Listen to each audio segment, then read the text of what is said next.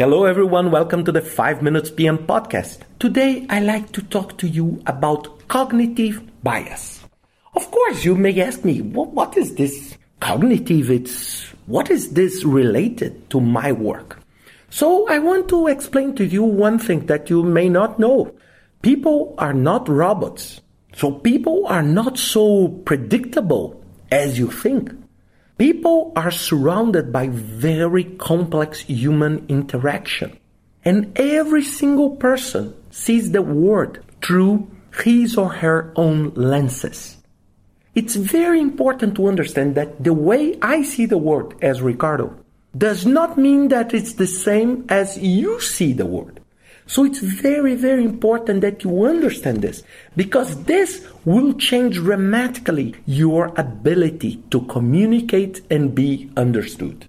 So one researcher called Kahneman wrote in 2012 an article talking about the four common bias to communication. And I want to discuss each of them with you today so we can try to improve our ability to communicate. The first one, it's called confirmation bias.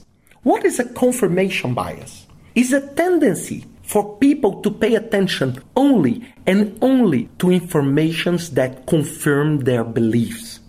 Everything else, they just ignore it. So I will pay attention on the piece of communication you send to me that I want to see, that I believe. Everything else I will just disregard. So it's a very, very important kind of bias because I need to understand this, because I need to see how I can communicate things that they do not believe. So I need to explain a lot the reasons. I need to explain why we are doing the project.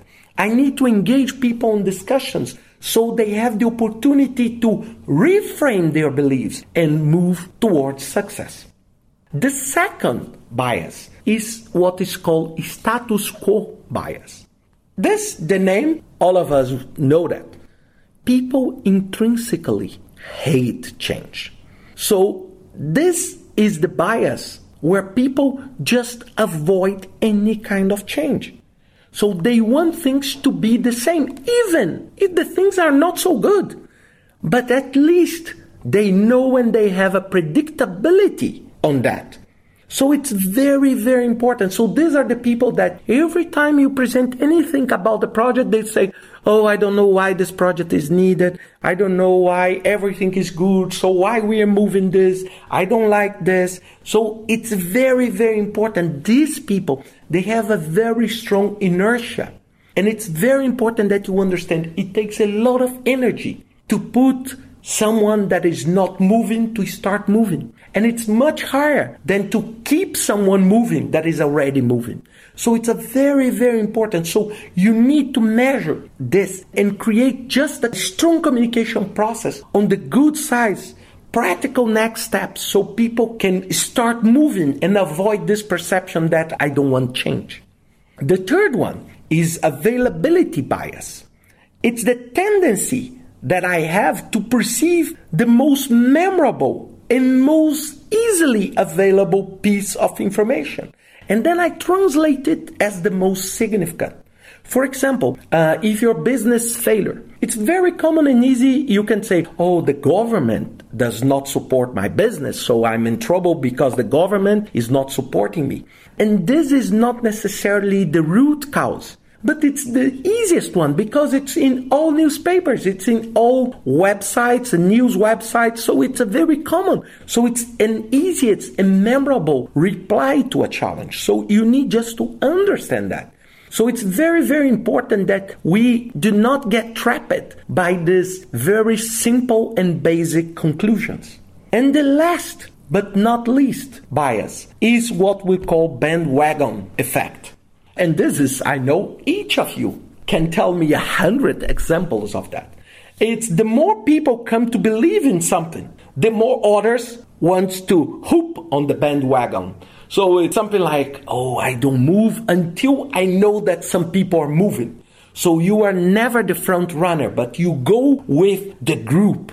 So it's a very common, and this is good And sometimes when you have some front runners that are leading that. But if you have a front runner that is completely opposite and reluctant in your project, then you have a big, big problem because this will drive people to a group thinking process that can create all sorts of challenges because they always wait. So they always wait for a larger group to decide and then they go with the large group. It's something like, which NBA team do you cheer for? And then I wait other people to mention and when they say X, then I cheer for X. So I go always with the largest group.